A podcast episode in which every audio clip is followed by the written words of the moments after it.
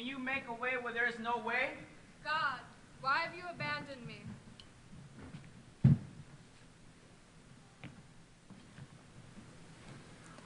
I don't believe I'm worth your time, God. I don't believe I'm worth anybody's time. I don't believe I have worth. I feel like an outcast amongst my peers. I tried changing myself.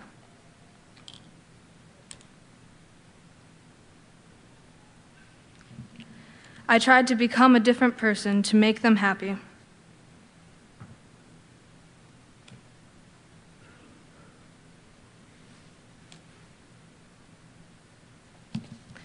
But I only hate myself more for that.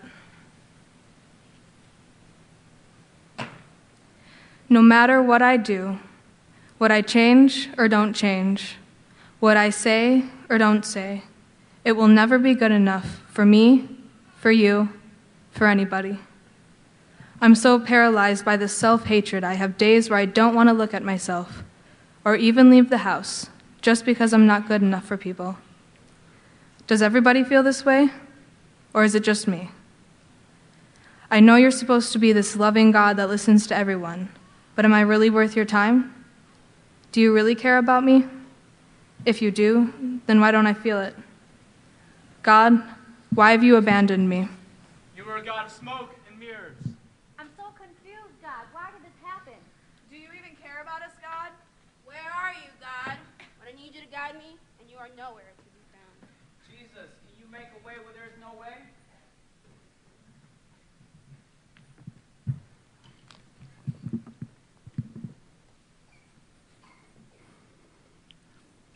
I am Isaac Hernandez, son of immigrants, born and raised on the east side of St. Paul. I like to say I grew up with a Christian background, but if I'm going to be honest, I grew up very confused. I didn't get the whole Christian religion thing. Going to church, seeing everyone have all these encounters with God, but I wouldn't feel a thing. Even in school, trying to learn English and falling behind, I felt like I was always a step behind. I would think to myself, what is wrong with me? At the age of 12, I had my first taste of alcohol. When I was drinking and partying, I didn't feel like nothing was wrong with me. But my parents always kept saying, Stop doing what you're doing. God loves you. But my mind was set. I'm going to do what I want.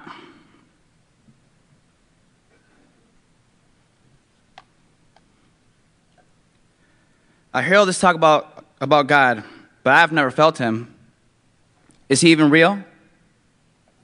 And even if he was real, he wouldn't want nothing to do with me, with all the bad things that I'm doing.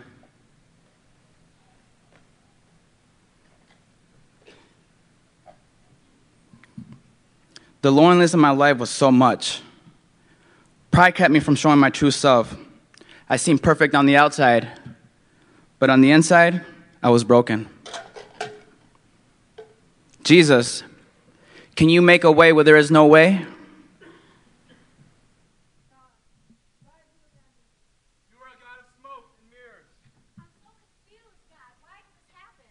Do you even care about us, God? Where are you, God?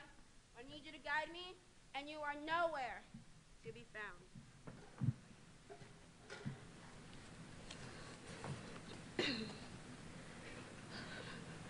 Growing up, I considered myself a good little Christian girl who followed the rules, who didn't talk back, who fasted and prayed and wanted to be loved by God.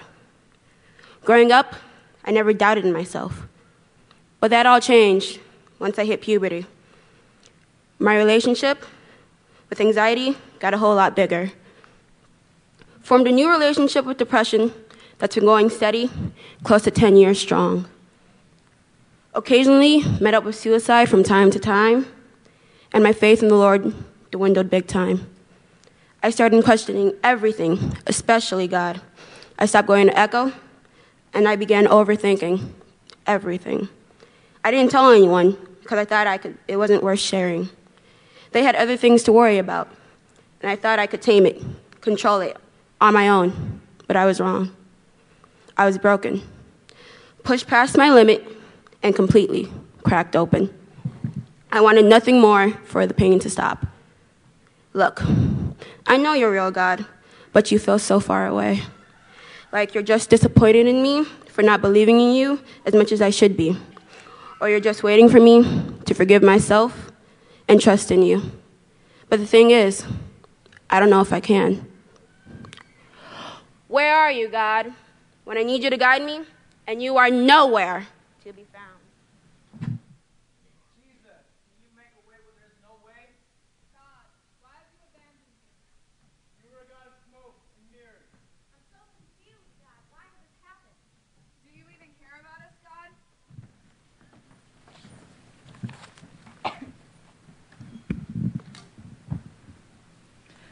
Look at this mess. Hello, God? Help us out here. Do you even care? There is so much crap in the world. I couldn't even count all of the awful things that are happening right now, though I'm going to name the most concerning ones to me. It feels like people don't care about what we do to the earth, like they only care about themselves. I mean, look at our obsession with social media.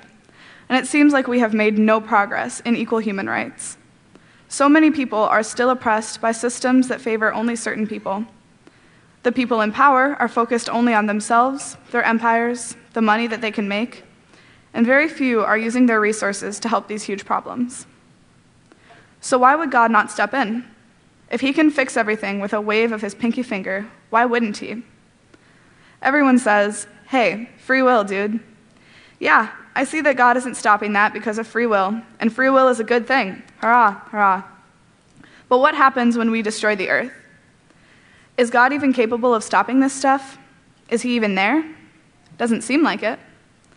How am I supposed to have faith in a God who does nothing in the face of all of this evil? Do you even care about us, God?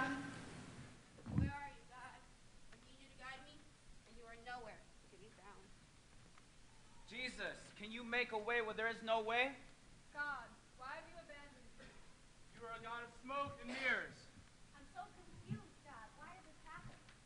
Dear God, Dear God, dear God, dear God. Okay, so Mark and I have broken up. Just like that. Two years down the drain, wasted. What was even the point? I came to know you through Mark, and now I'm having trouble separating the two. I feel like you abandoned me. You gave us this vision that we were going to be together forever, that we were going to be missionaries together. And I gave up so much in belief of that coming true. Now what? Why? I'm so confused, God. I think I really wanted to marry Mark, and I thought you really wanted me to marry Mark. Why would you mislead us like that? I feel like I'm missing out on this vision you had for us. Did we do something wrong? Maybe if we hadn't been so sinful, this wouldn't be happening. I know you're a loving God, but it feels like you're punishing me. Like the vision and the dream that I thought you gave me, you're now taking away. Two years of my life I've spent pursuing this vision that's now null. I feel lost from you, God.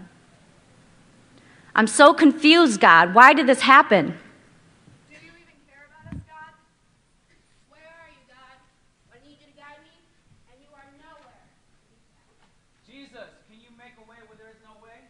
God, why have you abandoned are a God of smoke and mirrors.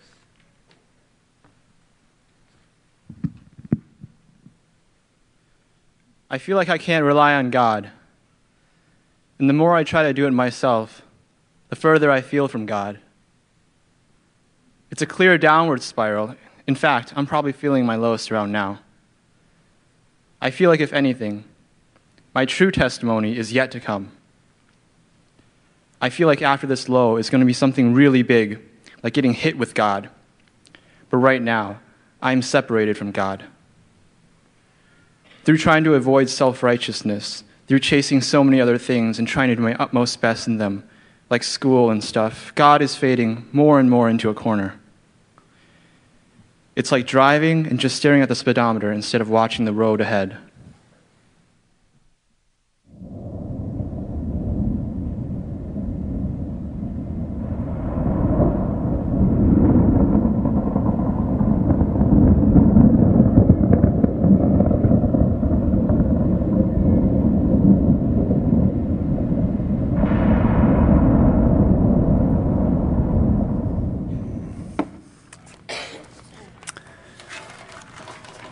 The book of Matthew, as Jesus was hanging on the cross, we read this uh, 2745 says, From noon until three in the afternoon, darkness came over all the land. About three in the afternoon, Jesus cried out in a loud voice, Eli, Eli, lema sabachthani, which means, My God, my God, why have you forsaken me? As we just saw uh, brilliantly illustrated with our Echo students, um, we live in a world, fallen world, where it sometimes feels like it's a God forsaken world. A world where sometimes you ask why questions and there are no immediate answers. A world where sometimes the unthinkable happens. The worst case scenario comes true. The nightmare lands on you it's your child that has this incurable disease. A world where you sometimes have to say goodbye to loved ones, uh, spouses, parents, sometimes even children. It's a world that sometimes feels God forsaken. When I went to the University of Minnesota, I had been a Christian for about a year. I became a Christian just before my senior year in high school. And um, it took about, oh, eight weeks of being at the University of Minnesota for me to lose my faith. Uh, I didn't want to lose my faith. I loved, I loved just the sense of purpose and meaning and fulfillment that I had as a Christian, and I had had a lot of real powerful encounters with God.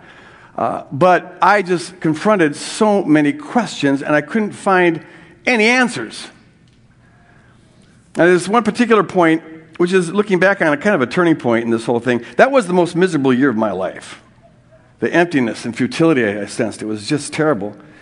But things began to turn around. As I look back on it, it seems like there's one particular night. I had during this period become more acutely aware of the problem of human suffering and animal suffering in this world, a world full of suffering. I just was more aware of that. I was feeling it more profoundly. Uh, this is a time when they had this television series come on. Uh, it was a dra- dra- dra- dramatization of the Holocaust. And that was just, uh, that was the beginning of my obsession with the Holocaust. And at the time, I was taking a class in Hebrew. And a good percentage of the kids who were in this class were Jewish kids. And when the television series came on, we started talking about this a lot. And a lot of them shared stories that had come down from their parents and their grandparents. And some of it was just, just utterly, utterly unthinkable. So I was very aware of this, and that was one of the reasons why I was finding it hard to believe that there is a that God exists and that He's personal or that He cares about us. On the other hand, there's this one night I was in an astronomy class, and we were studying uh, on top of this building at the University of Minnesota, the astronomy building. We were studying primarily the moons of Jupiter through this telescope. But as we were doing this, the professor was just kind of vamping on just the magnificence of this universe and the size of this universe and the billions and billions and billions of galaxies, each one having billions and billions of stars and the magnitude of the whole thing. And he was talking about the delicate balance that makes all this possible. That if the, the, the, the, the relationship between the strong force and the weak force had been just a fraction of a fraction different, that the universe couldn't have formed. And, and, and, and going on about that. And I was thinking to myself, there's got to be a God. This can't just come from nothing. And, this, the, the magnificence of this and the awe of this, the grandeur of this, the beauty of this, the design of this, this can't just be a random cosmic burp. It's, it's got to have a purpose behind it, a mind behind it. But then I'm thinking of gassed children, and I'm thinking there can't be a God. But then I turn and look at the wonders of the world and creation, and I think there's got to be a God. But then I think for a moment on just the millions of people who were incinerated, and, and I, I, I, there can't be a God. And as I walked back from that building that night, um, my mind was just in this vice grip. I was in this, like, a, I felt like my brain was like a ping pong ball going back and forth, back and forth. Look at the grandeur of the universe. There's got to be a God. Look at the suffering in the world. There can't be a God. But look at the design of everything. There's got to be a God. There can't be a God. There's got to be a God. There can't be a God. I was just going back and forth, back and forth. I got to my car, the U of M parking lot, and uh, unlocked the door, and just as I was about to get into the car, I thought some of this and I said some of it. And I don't know how to parse all that out, but I remember looking up at the sky and saying and thinking, if you're up there as a spectator looking down on this mess, and you're just an, a, a, a, an observer of our misery, then I have a moral obligation not to believe in you. The only way I can believe in you is if you are on the inside of this mess, if you're on the inside of the pain. If you know inside the terror of the little child facing the gas chamber and the terror of the mother of the child facing the gas chamber, if you know firsthand the, the terror of a child caught in a mudslide, buried alive, if you know the, the horror from the inside, if you experience that, if you're in this with us, that's the only way I can possibly believe in you. And I sat down in my car, and just as I was turning on the ignition, an idea popped into my head. It was almost like a voice popped into my head. I think it was the Holy Spirit. But I, I just heard, heard this word. What do you think the cross is all about? What do you think the cross is all about? The Christian faith has this most peculiar view of God. There's nothing like it in the history of religions. We know very well what it looks like for human beings to create God in their own image. We've been doing it throughout history, and they look like giant versions of ourselves. This, this God, the God revealed on, on the cross, is nothing at all like any of that. There's, it's utterly unique. It's one of the ways that you know this is divine revelation. Because the Christian faith is rooted on this conviction that God, out of his unfathomable love for human beings, didn't just empathize with us, though that would be magnificent enough to have some empathy, to feel sorry for us. Yes, that'd be great. But this God, the God revealed on Calvary, is a God who, out of his profound, unfathomable love for us, he entered into solidarity with us. Uh, in this total solidarity with us, not just the good part of us, but the bad part of us, the evil parts of us. Uh, he, he entered into solidarity with our sin and in solidarity with our curse. And he got on the inside of that. That's what it means when it says that, that, that on the cross, Jesus bore our sin. He experienced our sin. He suffered our sin. He's on the inside of every heinous thing ever done.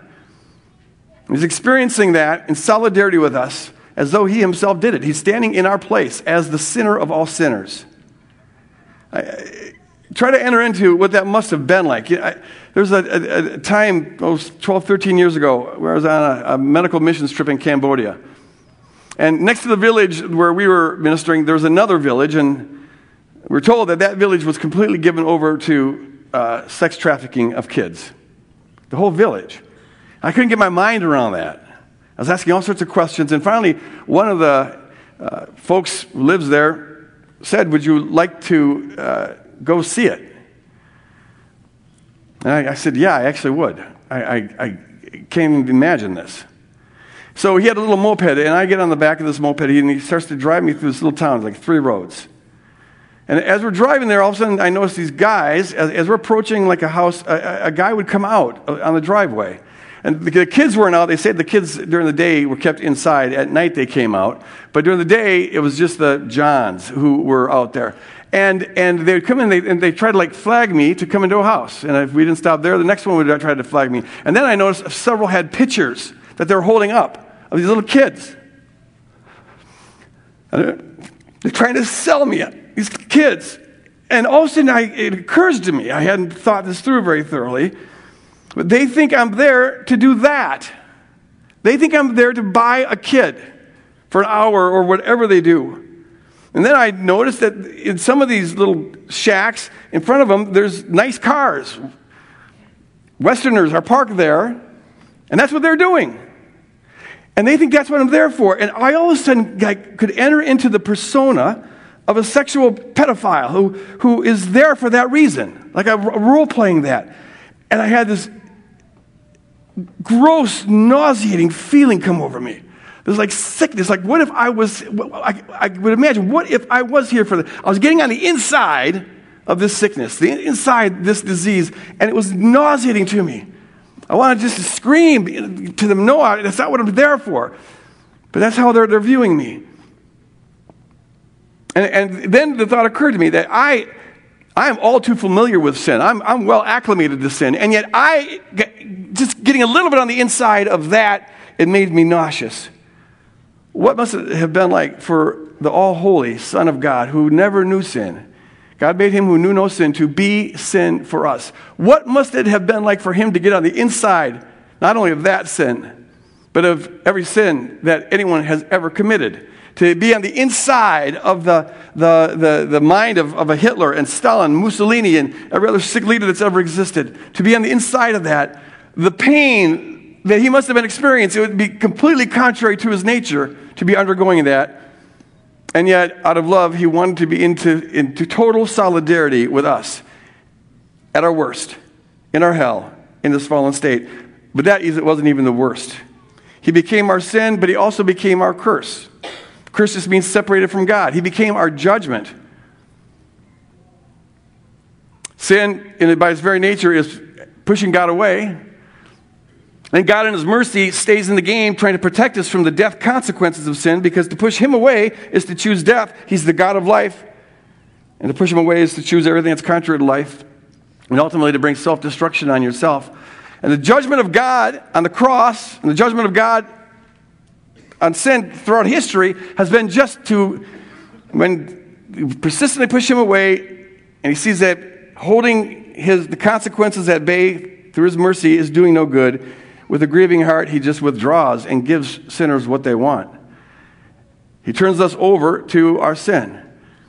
And to suffer that separation from God, and therefore separation from life, and therefore the damaging, even death consequences of sin. And this is what Jesus did on the cross. As he enters into us in solidarity with us and our sin, he thereby enters into solidarity with us and our curse. He takes on our God forsakenness. And see, that had to be for him the most excruciating pain imaginable. Because his very nature, as part of the triune God, his very nature is to be united with the Father and Spirit in perfect love and to experience that perfect union of love. And to experience separation then, not just for Jesus, but for the Father and Spirit as well, that would be as contrary to their nature as anything could possibly be. And it would be absolutely horrifying. This is why Jesus sweat drops of blood while he was in the Garden of Gethsemane. And this is why he cries out on the cross, My God, my God, why have you forsaken me? It would have been the horror of horrors. He's entered into the, in, he's on the inside of all the God forsakenness of the world. Now, some people wonder, well, wait a minute, if God is love and then Jesus stopped experiencing love, then what, did God sort of blow apart there? Did the Trinity stop, stop being? And the answer is no. But this is, this is how you know this is divine inspiration. Those words, my God, my God, why have you forsaken me? They are the most profound, most mysterious, most beautiful, and most horrific words spoken in the Bible, maybe in all of history. But the beauty is that when he cries out, My God, my God, why have you forsaken me? And he is experiencing alienation from the Father and Spirit. That is actually the most perfect expression of the love that unites the triune God. Because, see, it was out of love, this perfect love, that God entered into this God forsaken state. That's why his love is self sacrificial. He momentarily sacrificed his own union to enter into our disunion with him. And because it was love that motivated him to do that, that cry on the cross, My God, my God, why have you forsaken me? It is the most perfect expression of love that God is and the love that unites the triune God. That God was willing to go to this extreme, the furthest extreme imaginable, out of love for us. There could not be a greater love because there could not be a greater distance crossed. And yet Jesus was willing to do that for us, to enter into our God forsakenness. It was love, the love of the triune God, that led him to take on our alienation so that we could then eternally enjoy his union with the Father and Spirit. And it was, it was unfathomable love that led the triune God to enter into our curse so that we could then take on his blessed state. And it was the unfathomable love of the triune God that led, that, that, that led Jesus to enter fully, identify with our darkness so that we could eternally share in his glorious light. And it was the love of the triune God that led Jesus to take on, enter into total solidarity with, experience from the inside our captivity, so that we could, throughout eternity, enjoy his own freedom. It was the unfathomable, incomprehensible, beautiful love of God that led Jesus to enter into the depth of our hell, that we could share in his heavenly state throughout eternity. It was the unfathomable love of God that led Jesus to enter into our God forsakenness, the judgment that we deserved, the death consequences of sin, and to experience that from the inside, He entered into our God forsakenness so that we would never be forsaken. It's like on the cross, God just absorbed all that. He just absorbed. He absorbed our curse. He experienced it and he defeated it. And he experienced our God forsakenness. Uh, and and he, he, suffered that and then he conquered that. He experienced our hell. He, he, he absorbs all that. All our sin, all the rebellion, all the pain from the inside. And conquers it and sets us free. So that now we never need to feel like we are forsaken. We never need to feel like we are abandoned. But here's the thing, as the students so beautifully illustrated, that has taken place on Calvary, but we still live in a world that is between Good Friday and Easter, if you will. It's a world that is still caught in the crossfires of this cosmic war. So it's still a world where nightmares can and do happen. It's a world where people experience God forsakenness. Uh, it's a world where sometimes you, you, you pray and you hear absolutely nothing. It's a world that sometimes makes absolutely no sense. It's a world that sometimes feels like it's a, it's, it's a cruel joke. We experience that. But see, here's the thing Jesus experienced that. He wasn't feeling the love of God while he was on the cross. No, he was feeling the consequences of sin, but the love of God was all over him. He was experiencing alienation from the Father, but the love of the Father was at the very heart of that experience. So, also, we can know that when we are in the dark place, when we're in the God forsaken place in the wilderness, we're in the see no light at the end of the tunnel place, we're in the why question without an answer place, we're in that pain place. When we're there, we've got to know. Our, we experience it like this, but the truth is that God is at the center of that experience. The love of God is there. Wherever you go, the love of God is there. However low you go, the love of God is lower. However lost you get, the, God, the love of God is there. He's, the, the love of God is the center of every outside place. The love of God is the light of every dark place. The love of God is the hope of every despairing place. You can't go somewhere where the love of God is going to be the central thing there because He's absorbed it all. You, you, you, can't outsin the love of God. You can't outrun the love of God. You can't outdespair the love of God. You can't outdo hopelessness uh, uh, uh, over the love of God. Uh, the love of God is always ahead of you, around you, underneath you, on top of you, surrounding you, inside of you, enveloping you. Amen. And so, in that place, you just got to know one thing. However, you are experiencing it, know that God is there. He's, he's there. He's on the inside of there. He's on the inside of there. You're never alone. No matter how hard you try, you're, you're not alone. You, you, wherever you go, he's going to chase you. In fact, he's already there. He's absorbed all that. Know that you're not alone. And sometimes it's just enough to know that he's here. And all experiences notwithstanding, he's on the inside of this. He understands, he gets it. Is hoping that you'll now lean on him. The only other thing I'll say as I call the worship team to come up here is that Sometimes the suffering can feel like it's forever. When you have to spend the rest of your remaining years watching your child struggle with this disease for which there's no cure. And it feels, in an earthly sense, it's hopeless. And you've prayed every healing prayer you could possibly pray, and nothing's happened. And it feels like forever. But know that it's not. The only thing that is forever is that love of God that was perfectly expressed when Jesus Christ cried out, My God, my God, why have you forsaken me? The only thing that is forever is that his love triumphs. Amen. What's forever is that self sacrificial love. And when we yield to that and just say yes to that, then we ride on that foreverness, praise God. That wins in the end. We're now going to reflect more deeply on, on the, the cross uh, by reiterating the vows of the, the new, new covenant. Uh, the, the, covenant that was made when Jesus, before, on the night he was, he was betrayed, he had shared this Last Supper with, with folks. And um, I want you to know that as we enter this time of communion, uh, we here have an open communion policy. That is to say, we don't do any theological background checks because Jesus didn't do any theological background checks. And so if you want to take communion with us, we encourage you to take communion with us. But Jesus, before um, the night in which he was betrayed, he took this bread that they were going to eat and he, he broke it in front of them. And he said, This bread is my body, which is about to be broken for you. So when you get together and, and eat this bread, will you remember me? Remember the sacrifice I was willing to make. I thought you were worth this.